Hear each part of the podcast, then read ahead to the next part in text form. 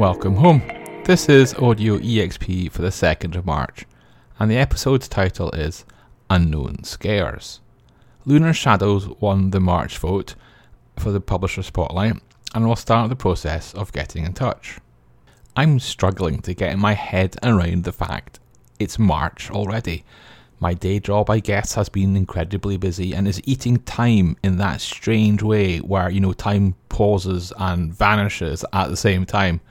And I guess I'm a bit regretful that I didn't pack more into this Saturday, like going to see a movie and managing some better escapism. I could have got a game in.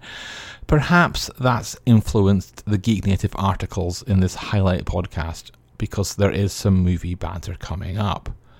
I'm certainly not regretful for the shortlist in the April RPG Publisher Spotlight. Let's hope, though, April doesn't sneak up too quickly. Geek Native's patrons can vote, and you can find the link to the poll in the transcript or in the RPG Publisher Spotlight page on the blog. Both of those are in the show notes.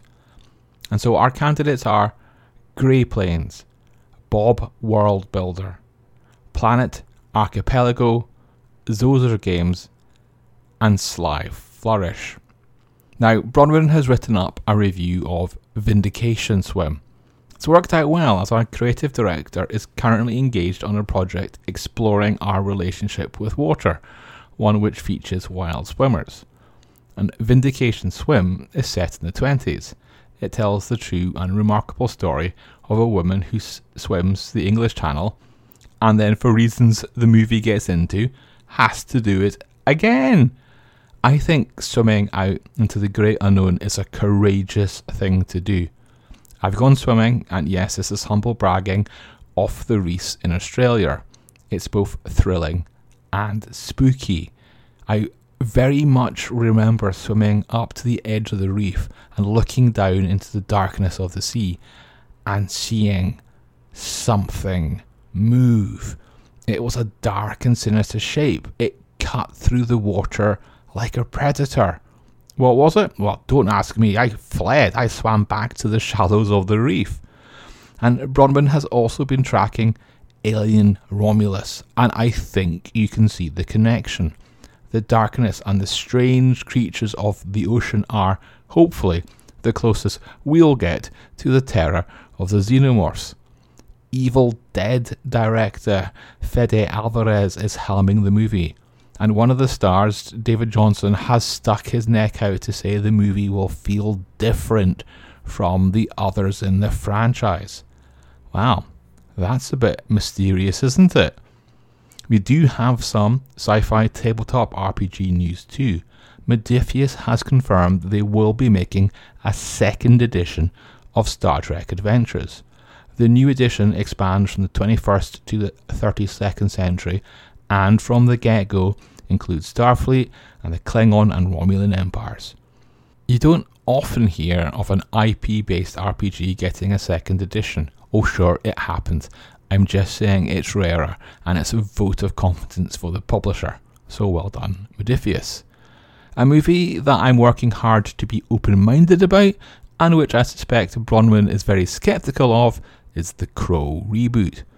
We've got the first image of Bill Skarsgård as the Crow, and we're told inspirations include the like of Post Malone, uh, but fans are suggesting it's more like Jared Leto's The Joker, and they're not saying that to be kind.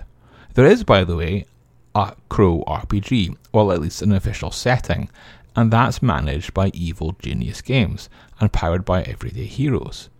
Evil Genius Games have not had it easy, they first lost the Rebel Moon TTRPG after a weird spat with Netflix, and then they lost staff. Trouble started last year at GAMA, so when I heard that CEO Dave Scott was taking the company back to GAMA this year, I wanted to talk to him about it. There's now an interview live on Geek Native. I hope I've not been too pushy, but I suspect people wanted to know what's going on. For example, thousands backed Everyday Heroes in Kickstarter, expecting to get cinematic adventures in settings like The Crow, Kong Skull Island, and Highlander. Will there be any more? Well, I asked the question as bluntly as that. I also asked whether they, as a company, could have handled the last few months differently. And yes, mistakes have been made. I asked how badly the Netflix loss had hit the company. Badly. I asked whether Evil Genius was a tech company or a games publisher. And well, if you're curious, it's all there to read. And if the Evil Genius and Netflix ended in divorce, then a partnership which seems to be gelling is Luke Gygax and Gooey Cube on the Tome of Gyzaengaxx. The Tome of Gyzaengaxx is a box set mega adventure and campaign setting. Oh yes, it's for D&D 5e, but not exclusively so. Any old school RPG fantasy will work. And yes, it's leaning deep into the Gygax family name, but it's very much a lampoon, and I think that's the only way to do it. I really should do a second video on the production quality we've seen from Gooey Cube because it helps explain why the Kickstarter is doing so well. People are excited. But before we get onto the single bundle offer in our outro this week, I want to highlight another project where I think production quality is superb, but for me perhaps too high. Matthew Lillard of Beadle and Grimm's also has a drinks company called Fine Familiar Spirits, and they have a second character class of a whiskey coming out, and it's called Quest's End Rogue. This time, though, it's coming to the UK. However, it's about £120 a bottle. I drink whiskey, I don't collect whiskey, and that's an expensive dram. I can't afford it. I guess some people can, or others will buy it to collect it. Now, that bundle I told you about is one for one of the oldest RPGs out there Chivalry and Sorcery and the bundle is Chivalry and Rising Sun. The designer of the Rising Sun books is Lee Gold, an early female pioneer in tabletop RPGs, and who, it is documented, had to hang up once on Gary Gygax, who apparently couldn't get over the fact that Lee was a woman. And on that note, maybe go for a swim, and I'll see you next week.